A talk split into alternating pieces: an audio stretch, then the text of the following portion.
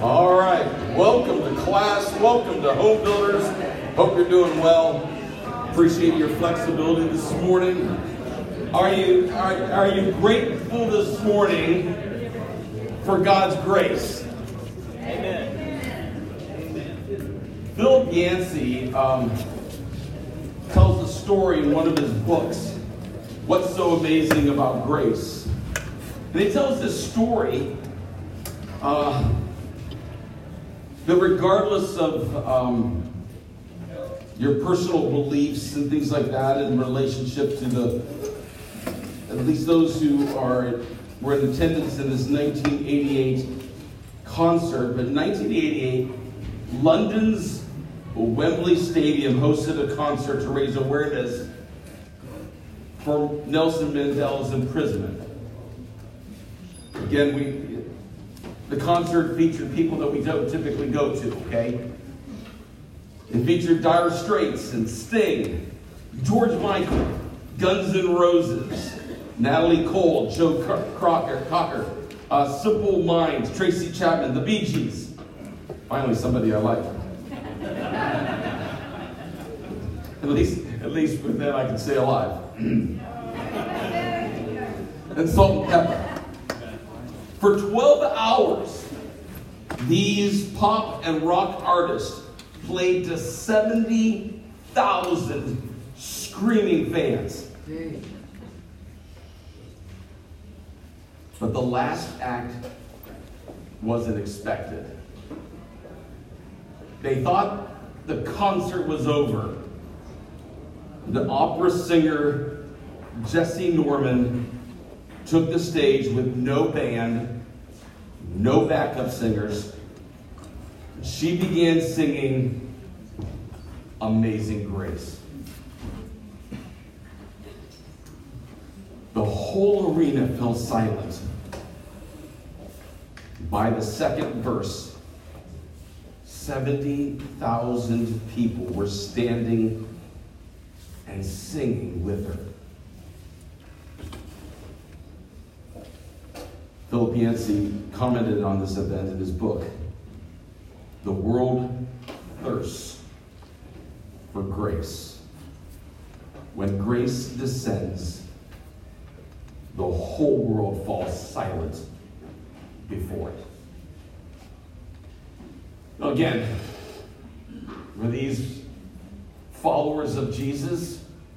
Probably most of them not. And yet, when amazing grace was sung, people hunger for it. People hunger for favor from God. They don't know how to receive it, they don't know how to get it, they don't understand it, but they want it. The guilty want to be made free. Those in bondage want to be set freed from that experience. Amazing grace, how sweet the sound. It saved a wretch like me. I once was lost, but now I'm found. I was blind, but now I see. You know, when, when we think about the amazing grace of our God, the creator of all, God's love for you and His grace is truly amazing, and His love for me is truly amazing. The question, though, is, is will we apply it? Will we embrace it? Will we accept it? Will we trust in what He's done?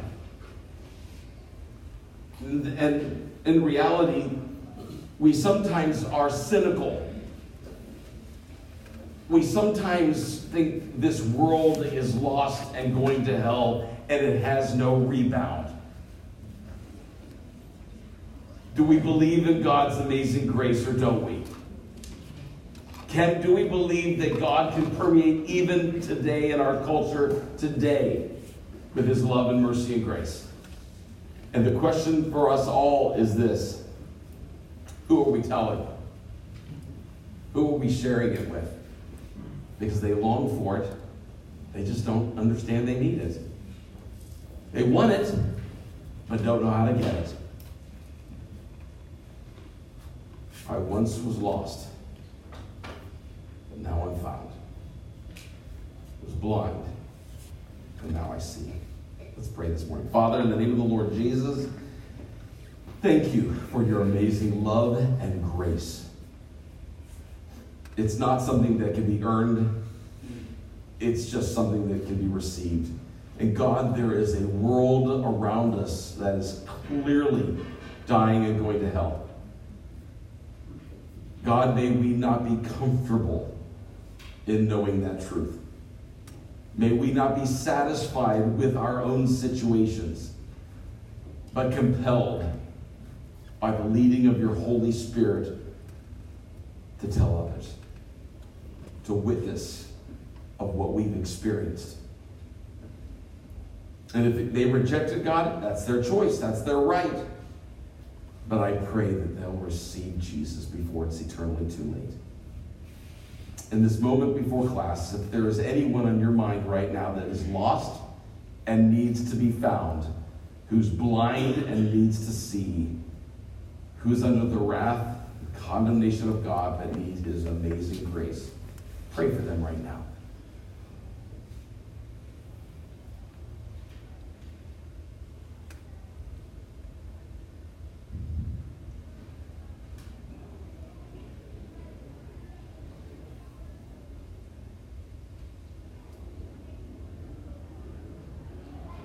In Jesus' name, amen.